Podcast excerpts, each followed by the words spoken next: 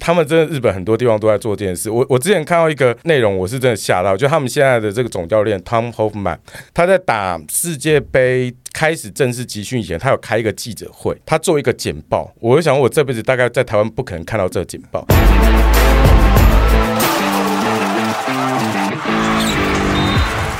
话题人物，对号入座，坐哪里？球场第一排嘿嘿好，我们这一集呢，要欢迎我们在接下来可能会常来到我们节目的葛兰特亚洲篮球观察室的葛兰特大， Hello，大家好，我又来这个节目了。主要是因为这个琼斯杯打完了，好，然后琼斯杯呢，在这一届我们看到一些亚洲球队啊、韩国球队啊、日本球队啊，当然我们中华队自己的表现，有蛮多可以讨论的地方。那我们在上一集呢，其实已经有聊到这个一些外队，啊包含像在美国队啊、啊伊朗啊卡达达哦，这个比较跟我们可能比较神秘一点啦，就一年见一次的中朋亚、友啦。西亚或者是美洲的球队哈的一些概况。那我们这一集来聊一下亚洲，特别是东亚、东南亚这边的概况。那因为接下来要打亚运了嘛，很快哦，九月就打亚运了，所以我们也可以来用这一集呢，来稍微想象一下我们在亚洲区可能碰到什么样的挑战。那首先呢，第一个问题。Henry，你比较好奇的是日本还是韩国？其实我比较好奇的是日本诶、欸日本哦，因为主要为什么？是因为日本这几年大家都看到它非常强、非常强，然后进步的也非常多、非常多。但是呢，在四大运跟在琼斯杯看起来，这支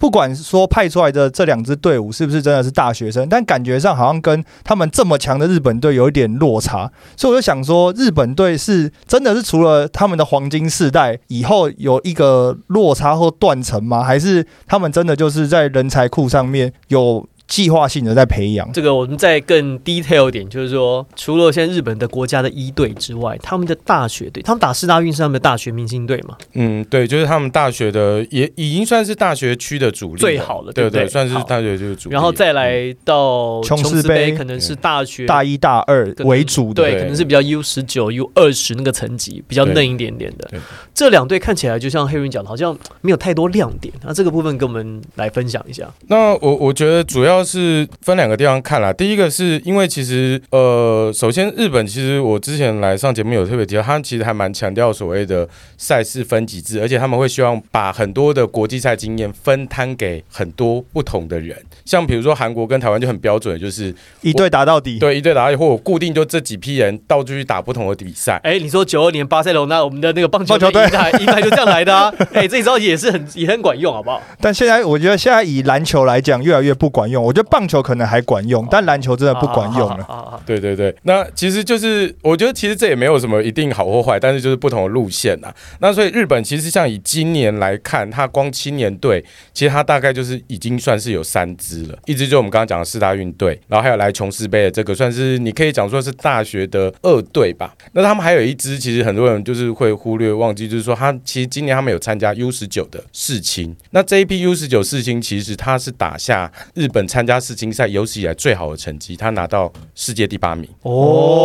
八强名哎，世青哦对啊，对对，世界上的 U 十九的第八名，没错没错。所以他们认真讲，他们这一批 U 十九的球员，这一次只有一位一个球员是来到台湾参加琼斯杯，就是那个小泽飞优。对，那其他的主要很多重要的主力，他们其实都没有来，所以代表说，你可以想想看，他们光今年的国际赛事，他们其实就已经有将近三十几个差不多年龄层的人已经投入，就是去去做这样国际赛的吸取。所以把这些东西全部分散在各队的时候，你可能第一时间就会觉得说，他们好像没有那么强。对，每个地方都没有，因为他们有可能就是一两个主力，比如说今年来的，其实呃来琼斯杯的日本队有一两个也是还蛮亮，像那个芥川翔，我相信很多人他看他后来越打越好，他是一个美日混血嘛，对，后来越打越好，诶，那也慢慢越来越进入状况。那他年纪也很轻，那但是他在这支球队，他毕竟他就变得是他没有太多资源，他可能就会变得那么没有那么起眼。对，那其他像四大运球员呃的部分，他也有一两个球员，他可能就是是还不错，但放到整个球队被稀释掉之后，他可能就又觉得好像又没有那么特特别。所以这样听起来，如果说一个暑假当中可以挤三十几个人打到处打国际，他们人才库已经蛮厚的哎、对，其实必须要说，就以这样子看起来，他们的人才库这几年累积培，像其实一开始我们也觉得这支来琼斯杯的四大运的，呃，应该不用讲，就大学民运队好像很嫩很菜嘛。但是他哎、后来还越来越打，然后他跟韩国打到很拉锯的状况，然后哦甚至在拉锯的时候一分赢伊朗嘛，我觉得这对几场比赛都是在中段的时候比较有亮点，因为主要是前面几场比赛这支日本队确实让大家有点跌破眼镜，就是想说过去大家对日本队的印象跟这支来琼斯杯的印象就是，哎，动辄输三四十分，就是感觉落差好像蛮大，但是确实像格兰特大讲的一样，就日本队在熟悉这些可能技战术的体系，还有一些国际赛的对抗之后，在中后半段确实是越打越好。对，没错，所以基本上你就可以知道说，他其实学生首轮是把它昔日分散的，那所以会感觉就没有单一球队那么强。那另外一方面，我再补一个，就是说他们现在国家一队的年轻的新陈代谢替换的非常快，他们今年进入到世界杯培训队的，在两千年以下出生，就是二十二岁这个层级的选手，已经有五个球员了。所以他们现在在打国家一队，不到二十二岁，包含像何春永辉、傅永启生，包含金靖莲这些球员，他都是对，其实他才对他才大学刚对没多久哎、对他其实是于。属于大学年龄层的这些人，但他已经被拉进国家队了，因为他们当年来松山杯一七一八年的时候，他是高中何春生永辉，所以何春永辉现在应该是才大学大才刚四要毕业，大三大四，对对，对不因为对他提早跳入职业，对所以他对你会觉得说他好像已经职业球，对哎但没有，他其实是大学生。你这是太早看到他忘了了。这一忘了这一趴，对对所所以以会觉得好像没什么，但是人家已经在下一个层级了。没错，没错，所以就是他们的呃各种人才去做一个分流的状况，就会让你觉得，哎，日本好像单一球队没有很强，但他们其实已经分散在各个地方哎，去比赛。这个很厉害，这所很厉害以，如果最后真的要组一支最强日本队，或者是依照比赛的分级，比如说像今年暑假还有，那以中华队来讲，我们要分三支国家队去打三个不同比赛的时候，其实日本队就有本事把这三支国家队里面可以凑出很好的人才，他不会就是全部鸡蛋放在同一个篮子里这种感觉。而且我觉得你刚刚听格兰特大讲，我觉得有一个特色是，你有没有听到？他说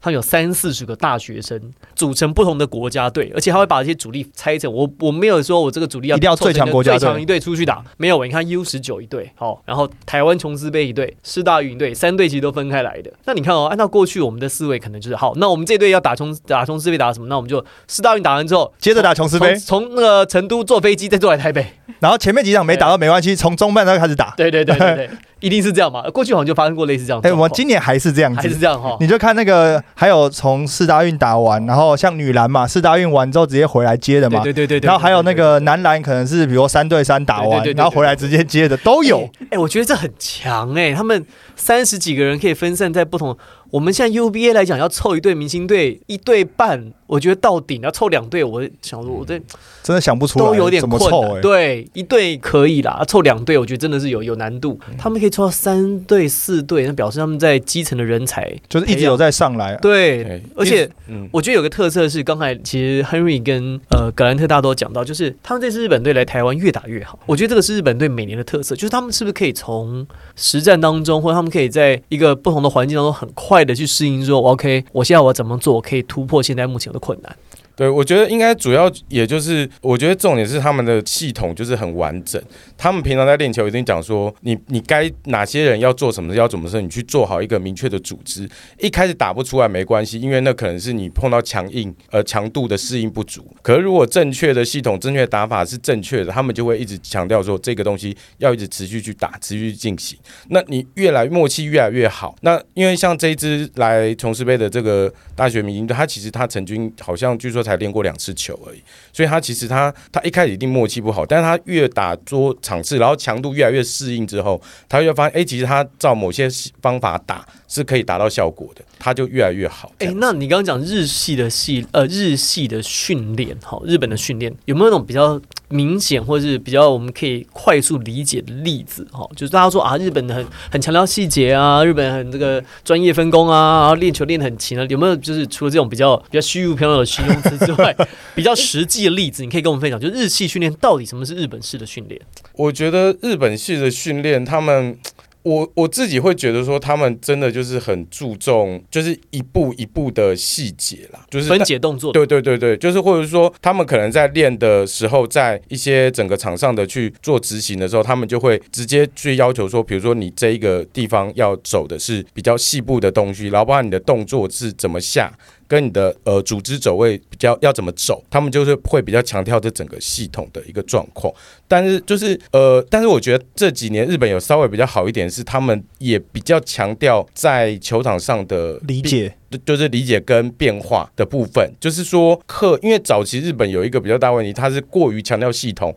球员都失去了创造造力对自对主对对，对 OK 自主的能力都失去了。对对，就是好像我一定要照这个系统打完啊，照这跑分出来我就是卡那个住了这个球传到这边以后，下一个一定往那边传，所以对方只要擒抽擒抽的好，就在那边等你的球传过来，对因为对你对也没办法变化。刚才我觉得格兰特达这个例子，我又有一个那个我们的第一排之友，哈，我我个人的偶像言行叔叔哥，他有讲，他说以前他们去打比赛的时候，去日本擒抽最容易，因为他基本上你看两天之后，他后面几天打的都一样。该有什么就什么。因为就像格兰特说的，他说，因为他们就是非常系统嘛，他他他他们的传导绝对不会出错，所以球往 A 点传之后一定是 B 点，下一个一定是 C 点，不会出错，所以很好擒收。可在看比赛的时候，我确实也觉得蛮认同你们两个讲的，但是也有一点不一样的是，在前几场比赛日本输的比较大比分的的比赛里面呢，你就看到日本球员呢很强调路线这件事情。比如说我出球的时候，我应该，比如说我的中锋应该往哪里跑，然后拖车应该是走哪个路线。那传出很漂亮的好球的时候，这条路线呢，其实你早就已经看到它的锋线是往这边跑，它其实有点像是那种美式足球，他的跑风出去，你就看到他往直线加速之后，突然往左边横移这样子，你就知道说哦，这是他战术的路线。可是慢慢看到中后半段的时候，会发现这个路线越来越模糊，然后大家感觉在不管是控球的节奏上面，跟锋线的一些跑位上，好像多了一些自主性跟一些创造力了我。觉得这像格兰特刚刚说的啦，就是他们这几年也强调一些个人的特色。那你讲的这个部分，我自己的理解，就我自己知道是这样，就是当一开始我们这个球队我们在彼此没有办法磨合的时候，我们还不熟的时候，那教练说好，我们打挡拆。挡拆你也知道挡拆怎么打，我不知道挡右边怎么打，对对对，就是这样打，然后给好，所以我的路线是非常的确定。可是我们打了几场之后，哎、我们熟了，我知道说，哎、h e n r y 原来他挡的时候他会晚半步，或者是我发现你的特色的时候，或者是他挡完之后不想往下滑，对我就不需要按照既有的套路，所以我就像你讲的嘛，一开始路线很清楚，那是因为我们彼此不熟，所以好，我们推一边快攻，那就先这样打。那我后来发现推久了之后，发现哎，诶原来你有一些不一样的特色，我知道的时候，那你就可以不用按照我们既定路线去跑，你就可以有你个人的特色发挥。所以我觉得这个是刚才呃一开始我们讲到，就是说日本队在这个系列赛当中，从斯贝从第一天打打到后面越打越好。我觉得这是一个原因，另外一个原因，我觉得他们团队的斗志很高昂。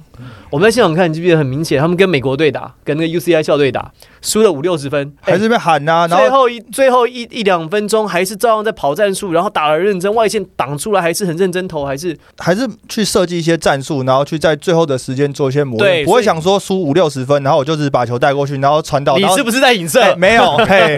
就是不会想说输五六十分之后就比较没有在针对球防守啊，或者是感觉就是好一直传传传传到一个死胡同，然后时间到了仓促出手这样，比较没有这样的状况。我我我对日本比较不了解哈，但我的感觉是这样：我们看完这几场日本队，我会觉得他们知道，可能我今天打不赢美国 UCI 校队，我打不赢你 D1 的球队，我输是输了，可是呢，我输的内容，我输五六十分的内容，跟我输二十分的内容，其实要是一样的。那差别只是在我空档能力不足，我投不进。对对，但是我不会说，因为我输二十分，所以我打得比较认真。我输五六十分，然后我就随便打。他谁输他输没有，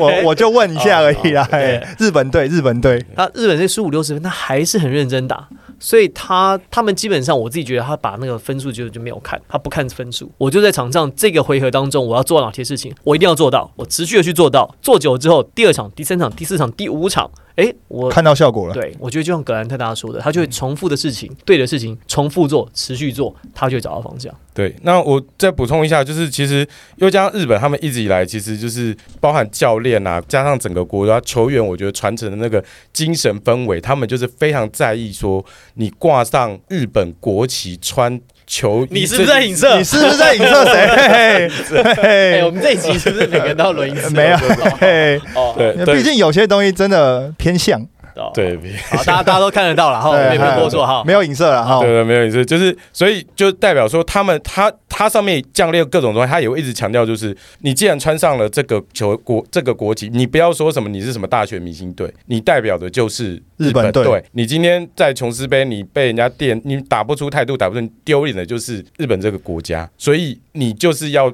不要把你自己当成是。你你是什么一般的大学生，你就是代表国家。所以我觉得他们在每个层级这样子的的精神灌输都一直一直都蛮彻底的。所以每个每个球员，我觉得进去，当然一定还是会有一些少数人是说可能不想打或干嘛，但是你只要进入到这个国家队，他们整个的心就是说，哦，我就是要去拼，要为国家争取，要就是有点像他们还是保有那种传统那种所谓的武大士精神、啊，对对对对，大和魂呐、那种概念啊。哎，我但对我这样讲，你看美国也是啊，UCI 这次他们也说，我们接下来我们是代表美国，所以我们的目标是我们一定要全胜封王，我们一定要拿嗯到冠军。人家也是这样想啊， 那 谁不是？你是在影射？没有，我就问一下谁不是嘛？对，上场都蛮想赢球嘛，不要带情绪不。要带情绪。但我觉得日本对这个刚格兰特讲说，就是你只要只要是国家队，要从上到下一直贯彻这种就是这种精神啊。因为我在看国家一队的时候，他们准备去打世界杯嘛。那渡边雄太他已经在那个就是 NBA 在打嘛，他这次才特别回来打世界杯嘛。他其实加入之前他就有讲过，他说如果我带队打不出成绩，代表我不够格打日本队。他说我接下来也不打日本队，他就是要拿这种先讲在前面，然后就说我特别怀把自己逼到没有退路哈，对，对不对？那我觉得像日本，他们就很敢去喊出这种就是挑战啊，我要把这种事情喊出来，跟喊在前格面兰。特他上次来讲的一样啊，他没有说哦，我这是来学习的，没有，我就是来挑战世界。对，然后而且他已经是就是这么顶的，比如说像我以我们来讲，就是一个旅美的选手，然后你回来就是贡献你自己的球技，他就是把这讲在前面。如果我打不好，我的责任，我不够格打日本队，所以他就敢喊这我种们台话。湾的球员好像比较少这种，如果是台湾的球员的话，会怎么讲？没有啊，大家先封神啊！哦，旅美回来了，就是众望所啊我归，知道然后打不好不是他的问没有没题有。没有我知道，我知道，会他会讲，他应该应该，如果我们有类似这样的，但我们没有啦。哈。嗯如果没有那种类似打 NBA 的那种球员回来台湾的话，你会说，呃，我会尽量，我会尽力贡献这个球队去帮助。我带领小学弟对啊对，对对，希望能够就是有一些经验可以传承给他们啊，希望能够打出更好的成绩。对对对对对，感觉感觉很像 台湾会讲的话，很像。很像，感觉很像这样。哦对对对对可我觉得讲到就是世界杯，既然讲到世界杯嘛，他其实是有史以来最年轻的日本队，而且是身高最矮的，他才一百九几。而且最特别的事情是，他在后场呢就是放两个最矮的，河村永辉就有对河村永辉加富坚勇树，对一六七配一七二的组合，没错，你以为平均不到一百七哦。还好教练不是小娟姐，小娟姐说你对一一七一七几传给一七几，你一六几传给一 七几，我看不懂你这什么战术。对？哎，日本队就这样打，就这样一六七配一七二，平均下来还不到一百七哦。哦，对对，这真的很，而且有趣的是，他们那个就是他们下一场热身赛，就是可能会碰到那个斯洛文尼亚，要碰到卢克当曲曲吧。那个那个画面，我就觉得画面蛮美的。 对蛮美的，很难想象这样。哎大打小，看一下，对看一对下，每个位置哦都大打小哎、。可是我，可是我要说，你看哦，他日本队，他们梦讲到他们世界杯的这一队哈、你看他们即便是 NBA 回来，他们没有说，哎、我 NBA 回来的，我就是就一定是王牌，他也没有哎、没有说我就一定是你是先发，他打的时间也没有比人家多多少，他就是看现场谁的状况好，谁在集训的时候更适合球队的需求打先发。你刚刚讲渡边还是还是马场，也是打也是打替补啊，对啊，对啊，对啊，对啊也是打替补对啊，在在很多在热在身赛在很多热身赛的时候也是打替对啊，补人啊。家也没问题啊。我觉得就像你讲，我今天回来就是帮助日本队赢球。我要是没办法的话，我就不配打日本队。对他就是这种 g 小这种啊，给我小，对这这种种给给我我小，小这种给我请教对请教我没有我我这在真的补是好。我再补一下这个背景啦，因为真的，因为渡边他真的，他从因为日本大概从二零一九年开始打世界杯、打世界比赛，他加入日本，他就那个时候就开始在打。那世界杯他那一年打五场，他们一场都没赢，五连败。后来打奥运打三场，但是他们对手真的是太强，打三场也是一场都没赢。他们在世界比赛已经八连败，所以渡边才会讲出这种说，今年当然他没有说达到目标什么，但我希望他他希望至少是要拿到一胜，在世界杯至少要拿到一胜，这是他最低标了。如果他连一胜都拿不到，代表他代表日本国家队有可能会是十三连败，在他的里面，我觉得他这个就是他刚刚讲的破釜沉舟这个心态，他不能让他他意思就是说，如果我在的日本国家队一直输球，那我根本就没有存在的必要，跟我是不是 NBA 无关，因为我不能带领国家队赢球。好有对啊，哇，好是不是欣赏又要画一部漫画了？真的，真的日本讲出来都就觉得这真的就是对可以画漫画、欸。对啊，哎，他们是不是都为了画漫画，然后来讲 这哦种话？然后若干年后就会看到，我那时候就是看渡边的漫画，然后这样画出来。 哎、但是你看哦，如果这样讲的话，我在先前播佛光杯的时候，来到台湾那个叫名古屋学院大学，然后他们那个教练呢，其实也不是篮球背，不是那种国手出身的，可是他那个时候我去做他的那个研究的时候，发现这个教练哦，他写了几本论文，他一本论文就跟刚才格兰特大讲的一样，他说他一本论文是分析二零零六世界 FIBA 世界杯各国的进攻战术应用在日本队上的适用性，因为二零零六是在日本办嘛。对对对对对对，世界杯然后日本打超烂 的，，对，对所以所以你看，哎、不只是渡边哦，你看人家就是一个大学学院的教练，他们就把他就是，而且那是二零一几年的那个论文，他就把当时可能二零一六年的时候，世界各国嗯看到了战术对，对进对攻战术嗯有，什么东西当时适合什么，然后去检讨说为什么那一年日本队会五连败。这个这个东西，我觉得真的不是只有，就是他们真的日本很多地方都在做这件事。我我之前看到一个内容，我是真的吓到，就他们现在的这个总教练 Tom Hoffman，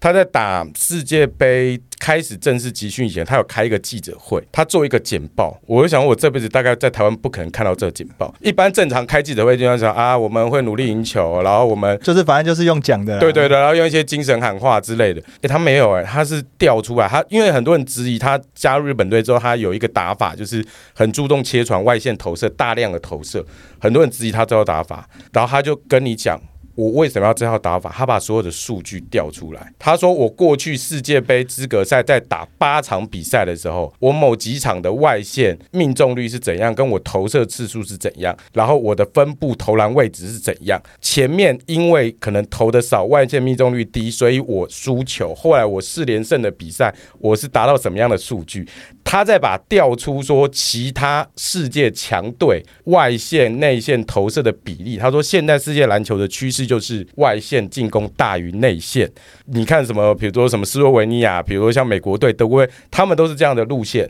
所以你们也不，你也你们也不用去质疑我这套打法，因为这套打法就是如果有照我打法做到，就是有赢球。我调所有的数据给你，而且那个数据讲的超 detail 的，我都怀疑那不是那不是开给记者看，那应该是开给教练他看。那不是记者会吧？他打 脸打脸打脸大大会啊。对对对对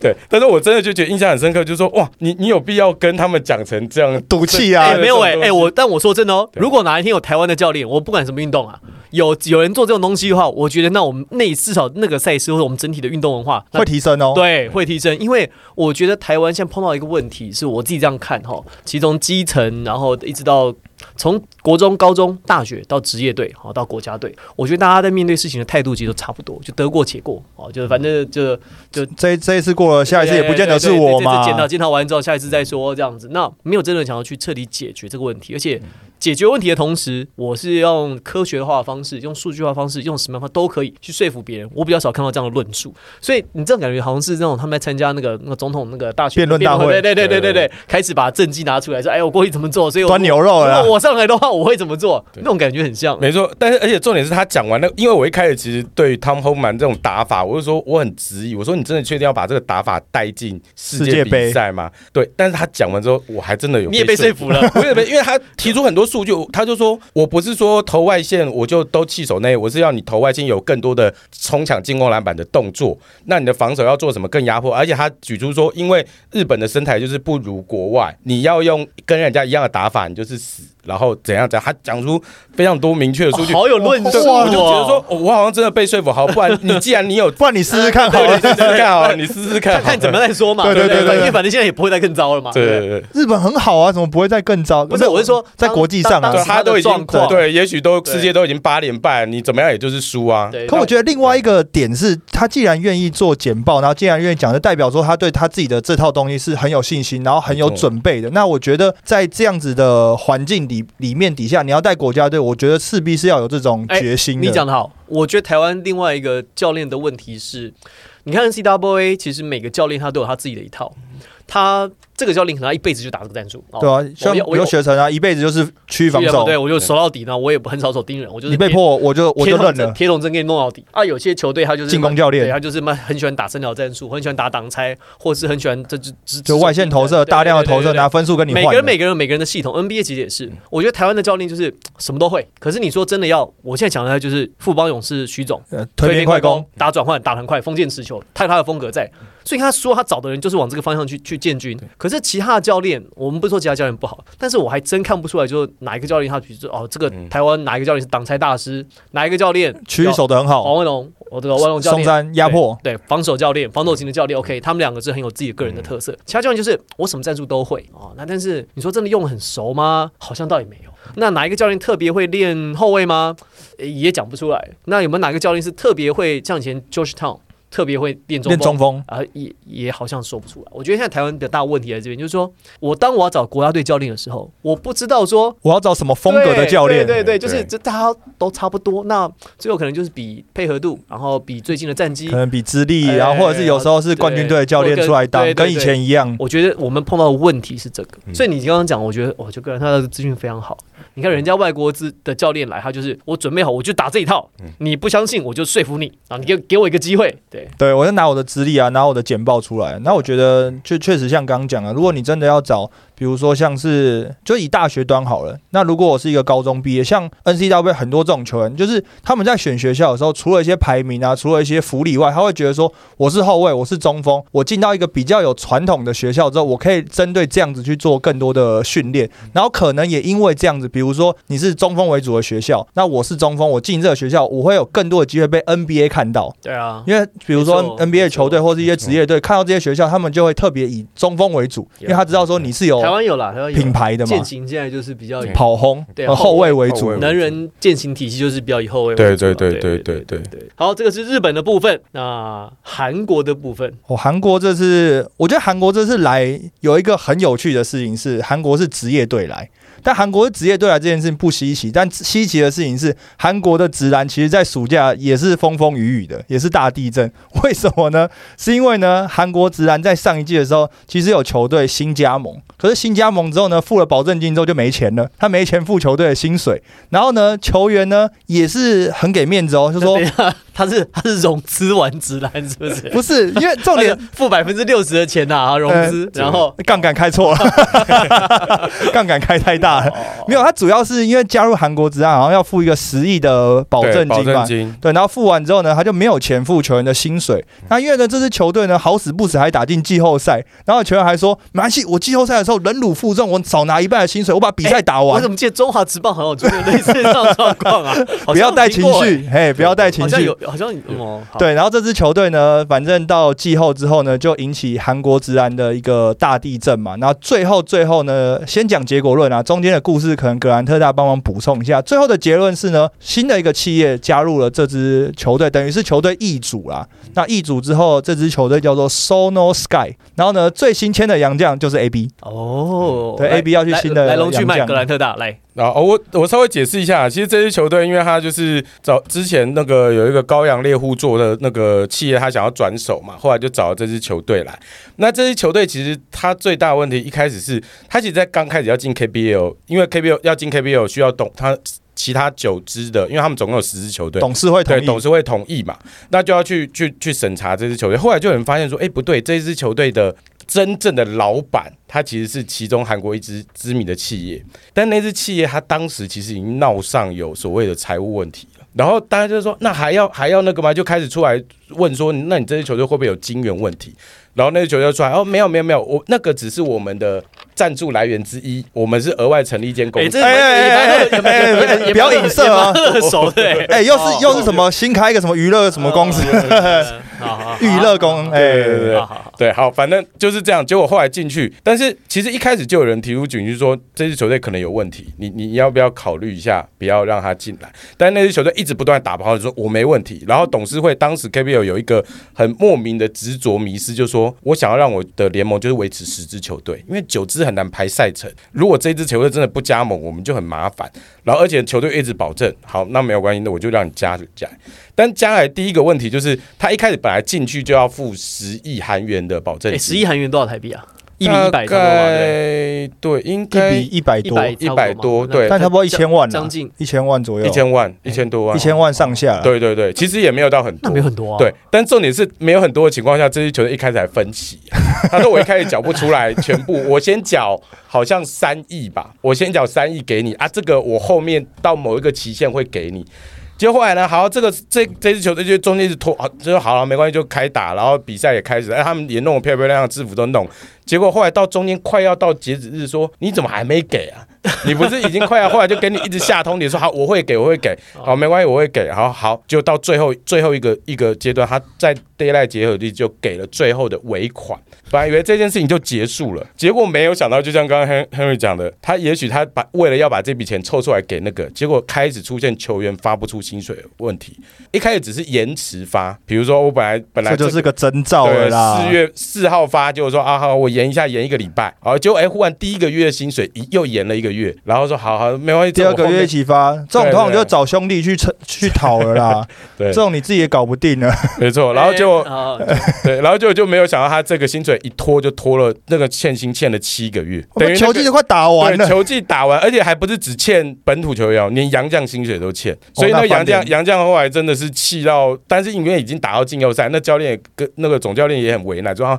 我跟你打票，他们说一定会给啊，你就先把球赛打完。 所以那个时候真是感人到说，因为球迷知道说。这一支球队这个状况，他们还自己做便当、提供饮料，然后还说提供一些自发性的，就因为真的有球员他真的是很惨，是他真的生当活时过不下去对他了，，他要结婚了，他没有，他一直拿不到薪水我。操，对，哇这这这靠个是很有点夸张的这个问题。那当然，就像那你刚刚刚刚讲，这一支球队后来就是 KBL 逼到最后，就说不行，你欠薪这，因为最后那个球员跑去找韩国的立，就是他们的议员、国会议员出来爆讲料了，了，对，说哎我们已还经真有用七个月 对，然后一讲完 KPL 说好好好，我们要处理好，但处理的方法就是说，哦，那我把这支球队开除。然后球员的时候说，啊，那我七个月薪水说没关系，我可以想办法帮你们做法律辅助，你们我们去告那支球队。那也是拿代签而已啊，屁用啊！这样，就是我我本来以为 说，他哎，每奇怪。他每次很会讲干话，对对对，我本来想，哎，不对啊，他不是有缴了那个十亿的对啊，入会费，对你啊，不是就应该拿那个对对钱出来对对，付我刚刚吗就？这样想 啊，对啊，但是没有哦，他说没有那个东西是分开的，哦那两个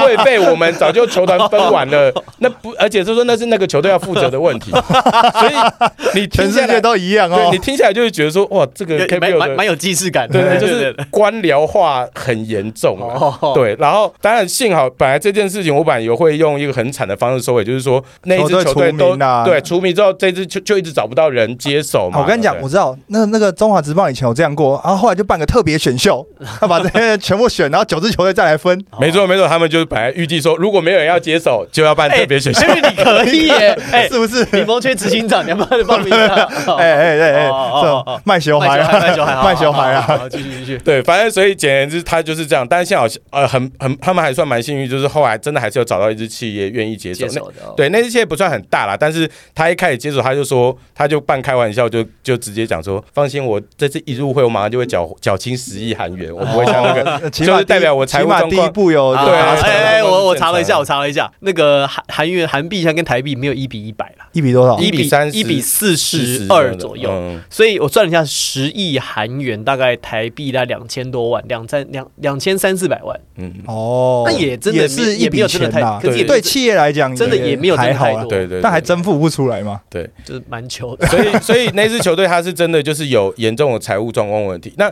也必须讲，因为现在 KBL 他们的现在有几支新球队啊，他们真的就是财力上跟传统他们那几支传统劲旅，就是因为他们其实传统劲旅那几支都是真超大企业，就你是。说像富邦啊，不是不是不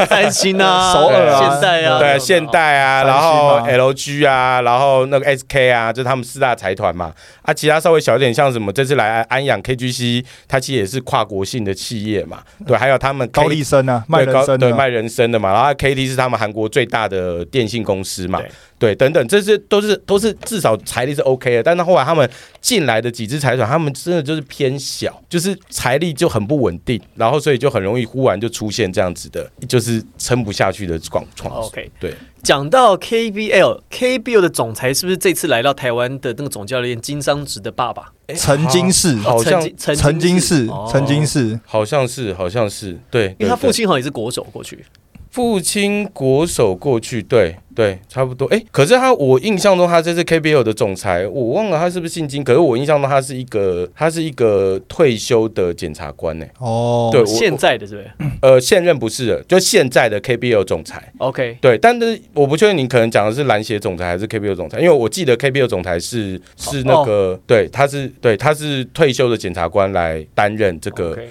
KBL 的的总裁的的总裁。因为那个这次韩国安养 KGC 总教练金商植，他父亲是金永基，嗯以前是对韩国国家队的射手，对对对就早期一代的，就对这我有印是。象在李宗熙前面那一代的这样。对哎、讲到这个，我觉得就突然讲到这件事情，我就觉得有个很有趣的小故事，就是有一天的韩国队的比赛结束之后呢，那那一天呢，访问的球员是韩国队的一个新人，新人射手。因为他那天投篮状况很好，三分球六投五中，所以呢，在赛后记者就问他说：“哎、你那个射手的这些动作啊，或平常练习怎么练的、啊？那还有，因为韩国出了那么多射手，有没有哪些球员或哪些前辈是你的模板，或是想要放想要仿效的对象，他马上就说：“哎，除了练习以外，我最喜欢仿效的就是我们球队的三个教练，他是我的偶像，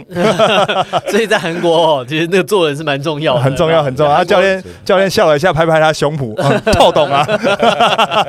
韩国的那个尊卑分得很清楚没啊。错，没错，对。啊，就比日本还，我觉得阶级呃制度还现我觉得现在现在日本就稍微好一点嘛，因为但是韩国那真的是超级严重学长学弟制，然后球队里面的那个尊卑，那真的我是那个真的是我跟你讲，从上到下，从球场到企业都是这样做。我跟大家讲另外一个小故事，这真的，这真的超有趣的，但是不是发生在篮球场上，是发生在高尔夫球场上。那一天打球呢，我跟跟思念、跟田磊磊哥一起去打球，打高尔夫。我们前面那一组呢是一群韩国人。那看得出来，就是应该是有老板跟一些不管是翻译啊什么，就来谈生意的啦。那前面三个就依序开球嘛，开球开，不管好不好，好不好，就大家就哦点点头这样。最后一个开球呢，开出去之后，球就直接往右边偏，就是开歪了。三个不约而同拍手，Good shot，好 球。然后呢，我们在后面那一组，我跟磊哥跟念哥转过来说，哦，他应该是长官。然后呢，接下来换我们开球嘛。那我们后面也是一组韩国人，就刚好前后都是韩国人。那我第一个开开出去，不管怎样；第二个念哥开，第三个磊哥开也开歪，我们也拍手，Good shot。磊 哥转过来就说：“知道谁是长官了吧？” 走，就是就是，反正韩国的这个文化就是就是这样啊。没错这没个错真的蛮好笑 的。真的蛮好笑的，磊哥说：“哎、人家韩国人这样，我们学一下吧。”对对对 对对，不对对是对，不是不是。不是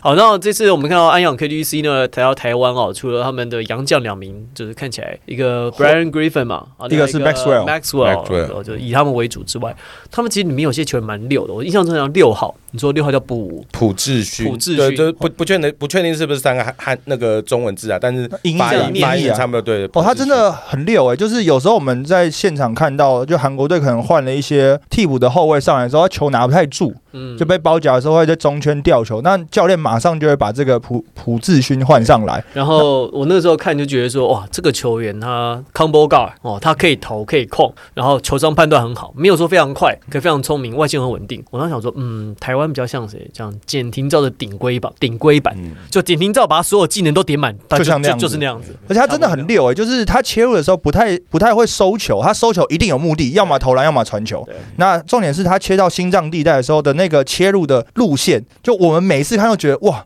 这个角度怎么会这么过得去？小还可以放的球可以放的，而且他们有我我发现韩国队的后卫在做切入的时候，其实蛮多球队的后卫在做切入的时候都是这样，他们就是把球先往空档的地方放出去，然后人再钻过去。朴智勋他基本上他是安阳 KGC 去上一季夺冠的，就是年度最佳第六人，所以他其实他就是刚刚讲的他是 combo 盖，所以他替补上来还可以打二号、一号都可以嘛。那今年因为他们原本的主控叫边俊恒，其实在东超大家应该也有点熟悉，对他，因为他去入伍当兵了，所以可以知道说朴智勋他应该今年会是挑大梁了，对，变跳大拉萨也变先发，可能不会是替补了，因为就是就是主控走了嘛。对，那他也是应该是今年唯呃安养 KG 目前这支球队唯一一个有国手资历的人。对他前一阵子才入选那个呃奥运资格预选赛，但是因为后来没打，所以后来他就归队了。对，那因为他后来他的他呃后来他韩国就他有一些比较重要的控球，像金善亨归队，他就也没有在亚运十二人名单里面。对，所以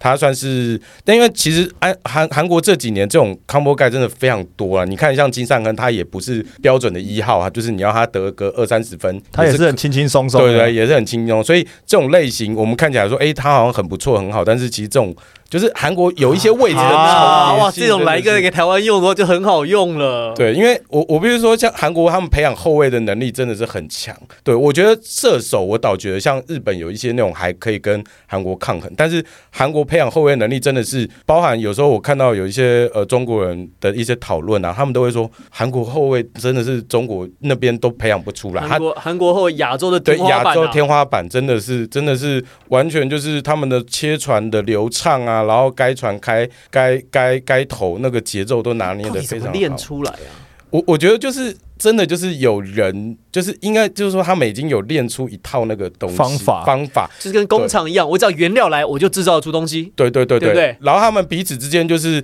有一点就是那种我觉得是练骨的感觉，就因为大家都长得都是差不多类型的东我西嘛们，就是对，你要活下来，你就是要比互相别人竞争对啊更强我懂我。懂然后他们就是把那一套东西就是发挥到到淋发挥到漓淋漓尽尽致。因致。为你的东西跟我东西跟 Henry 东西差不多，我们对三个就在那边互相较量较量对，我比你多投进一颗三分球，我就可以留在场上对，了，或者是说我比你再多准一点点，我再比你再多练更快一点点，这样，所以他们就在那种一点点一点点，然后很小都的互相 mar- 堆积。 margin 大中就互相把堆积突然间啊拉开跟其他国家的差距。对，对对，因为而我且他们又是说，刚刚我之前前面有讲说，他们所谓的精英化的的的的这种培训制度培训制度嘛，所以你能够最后活下来的那一个人，他真的就是可以享受到，也不要说享受，就是说他可以接受到各种国际赛的培训，职业队更强的培训，他的进步啊薪又水的合约，对就是零和游戏，赢的全拿。对对对 M 型化社会也是越来越 M 这样子，他们韩国就这样啊，这个跟韩国的国情也很像啊。顶尖的越来越顶尖，对啊没，错资源越来越多，没错，没对错，，没然错。后就是死掉的那些，就是就就是就不会有人记得。对我刚刚就在讲说，我补一下像 KBO，因为 KBO 现在十支球队嘛，你想想看，他十支球队就是他一支球队大概顶多就登入可能十六个，那他总一就是整个球队就一百六十个。可你看他想想看，他每年大学毕业二三十个进去，就会有一些人就会下来，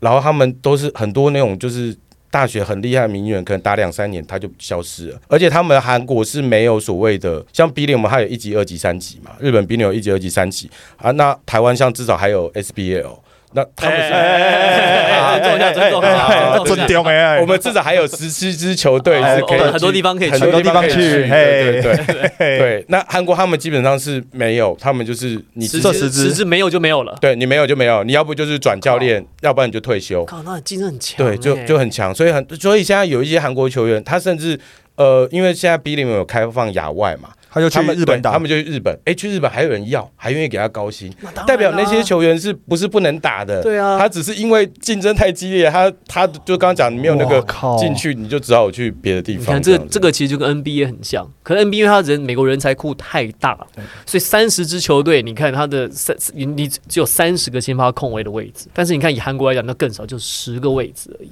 哦那如果我们台湾直男开个亚外，我们也去找韩国的后卫来打，哦我觉得其实可以欸、就刺激大家进步我啊。觉得可以哦。其实可以考虑，说不定其而实可且以说不考虑哦定有一些不错的四号球员也有可能，因为欸他对们韩国队四五号球员，我看对蛮多的、欸，对就他们本土的四五号，就是包括在一些配合上面，还有外线投射。就永仁之前来的时候，不是说台湾的四五号位，尤其是四号都位，不能能够投外线不就已。太能投啊经是稀缺，但是这个在韩国非常非常多、欸，对啊，对，所以他们其实很多也是两百公分左右的四五号球员，他们也是就是每年大量的进去嘛，啊，你没有顶你就是下来。哎、那你们觉得亚外需要整个开放亚洲吗？还是就是限定东亚、日本、韩国、中国这种东西？我是觉得先限定先限定东亚就好了，因为西亚那个东西就是会有点太太模糊太了猛，。因为西亚太多双重混血国籍啊、混血啊哦，那到时候 OK，OK 大家到时候找的都是洋将，那对，已经不就是说说不清楚，就限定几个国家，跟我们在国际对对赛常对到，我们可以学得到、练得到东西的来就好了。对，对其实就对嗯中日韩啊，我觉得就中日韩这样啊，就是特别球员这样啊对，反正规则自己定嘛，你也不一定要叫亚外啊，就中日韩特别球员或或啊，或东东亚外，就跟以前 CBA 对就是之前 CBA 台港澳一样啊，对对对就每队一个啊，哎这样有道啊理，耶对或者是就是最后两名可以有一哎个好嘛，像有点道对，理。其对实啊可以，，反正规则你自己定啊，对，对你讲好就好了嘛，对， 对，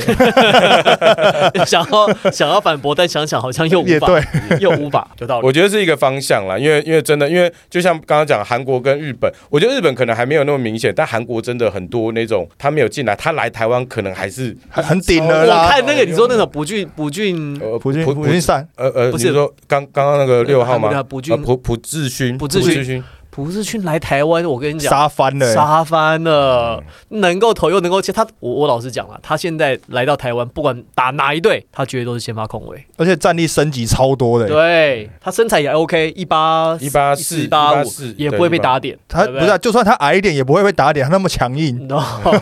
对，很硬，很速度硬啊快，速度又又快哇塞，他结合了，我看他结合了什么？结合了林陈佑伟的身高，林俊杰的投篮，谁谁的传球比较溜的？好像有爱者的传球，有爱者的传球，呃没有，可能没有到没有到那么有灵溜性啊，对没有那么有对对灵性啊对。古毛维加或高景伟的传球差不多，但你说这个在韩国的后卫值中间还选不到还国家他啊就队，是他排不上就是国家队中对上这样还拍不到国中家上队。有啦，他今年有入选，可是这也是他第一次入选，哇而且他也不是年很年轻的、哦，他已经应该二十，应该快三十，二十八、二九。哦对第一次入选国家队的后卫，所以大概是国家级后卫的第四号、第五号后卫，边缘啊，边缘啊就边缘是盯一点，有人有状况他上得去，但没人有状况的时候也不会轮到他。因为他后面还有新，我就说韩国最可怕的，他每年大学新人进去都在跟你竞争啊。嗯，而且因为因为对于 KPL 来讲，韩就是新鲜新鲜人的肝就是比较好，而且腿啦，新鲜的腿啦，对今天的腿比较好，而 且而且因为干干干干是我们，啊干干是我过们，哎干是我们，对 而且因为他们韩国新人有那个薪资上限嘛，又比较便宜。哦，所以对他们，哎、新人如果可以打出是差不多的数据啊，我又可以用新人约签啊，我当何然乐要而不为我？当然用新人啊，那个老的你就给我对，哪里好去哪里去这对样对子。对，对就给我下去。好，那最后我们想要来问一下，那格兰特大，你觉得这届琼斯杯，我们从日韩这两队哈，一个是学生队，一个职业队，都不是这种正规的国家一队。那我们派的中华蓝跟白，那先不要看最后的排名，你觉得我们从他们身上我们可以学到什么？我们看到什么？然后接下来对亚运来讲，我们可能要注意谁？然后我们亚运你怎么看？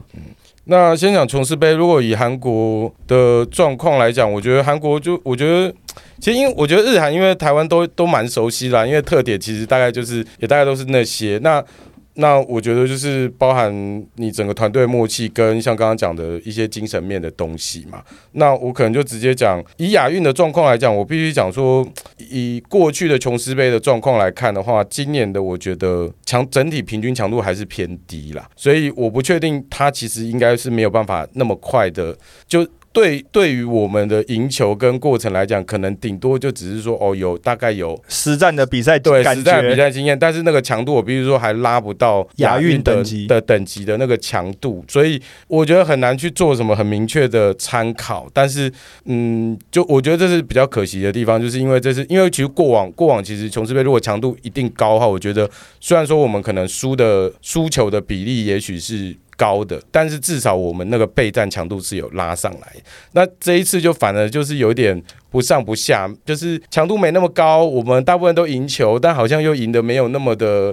那么的漂亮，或打出来的队形又没有那么完整，那就会变成是说，好像就是由于我把比赛打打完，但我的备战状态没有。提升没有对不对？提就升是让这些球员就是有点热热身手，热热过个手掌场这样子。但对我总我觉得日本跟韩国，特别是我觉得日本这次来，其实他们收获蛮多的、欸。然后韩国安阳 KGC 这些球队来这边也磨出他们的队形，嗯感觉他们也是利用这个杯赛的跟他们的洋将做一些配合，因为洋洋将两个是新的嘛，新的对新的，可是他们算是打工性质，他们不会不会再签，因为他们两个主要签已经签好的洋将都是他们去年 Spellman 对，一个是 Spellman，因为他就是去黎巴嫩的那个国国家家队队集训嘛。那另外有一个叫 Monroe 的，他是以前拿过以色列联赛 MVP，的但他现在很老，已经三十六七岁，但他还是很好用。所以这两个都不会留下来。没有，这两个都已经就呃，这一次来琼斯杯的这两个队都不会，因为他都只签十五天短约而已。所以没有想说测试看看，把他当留下当第三洋将没有，因为他他们因为他们就是两个洋将而已啊，而且他所以哦已经都找好了。对他那两个洋将原本就是他们去年冠军队的班底，他已经都保找好了，只是说这两个刚好这一次来球那边都不能配配合他们的时间，他们可能也也是想要说，因为你毕竟还是要练有洋将的队形嘛，所以他们就是签两个，也许特性不要落差太大的，让他们去做练习配而合这且样。之后搞不好，哎、万一有受伤的话，有个备胎对有个对对备案，知道我已经打过了，我知道你对对怎么对回事。我亚运应该有机会碰到韩国一军啦，因为韩国这一次是全新的准备亚亚运运，因为他们没有其他比赛可以打，他们没有，他们因为之前因为那个被禁赛的关系，所以他们就没有打世界杯嘛，所以他们是全新备战亚运，也希望一定要在哪亚运一定要夺，一定要夺一定金要夺金啦，才他能够们解套，对对兵役对对，兵役解套了，兵役主要是啊， 主要是兵役解边套俊啦亨就可以回来打直男了。对金喜善也是，对啊，对对对对对，对对啊对，好所以所以反正就是就是这样子一个状况，所以他们一定会很想打，所以我们在亚运碰到韩国机会应该蛮大。如果我们目标也是夺牌的话，应该就是一定会碰到他们的 好，的的强力挑战嘛。好，当我然们就等着看了。好，对对对对好了，那我们就谢谢格兰特大， 谢谢谢谢。希望在接下来日子里面，应该有蛮多机会要跟你聊聊，因为毕竟啊，日本跟韩国的话题啊，在台湾真的就是永不退烧了。真的真的。我们谢谢格兰特大，我是王柏林，我是 Henry，我是 Grant，抢第一排，我们下次再见。拜拜拜。拜。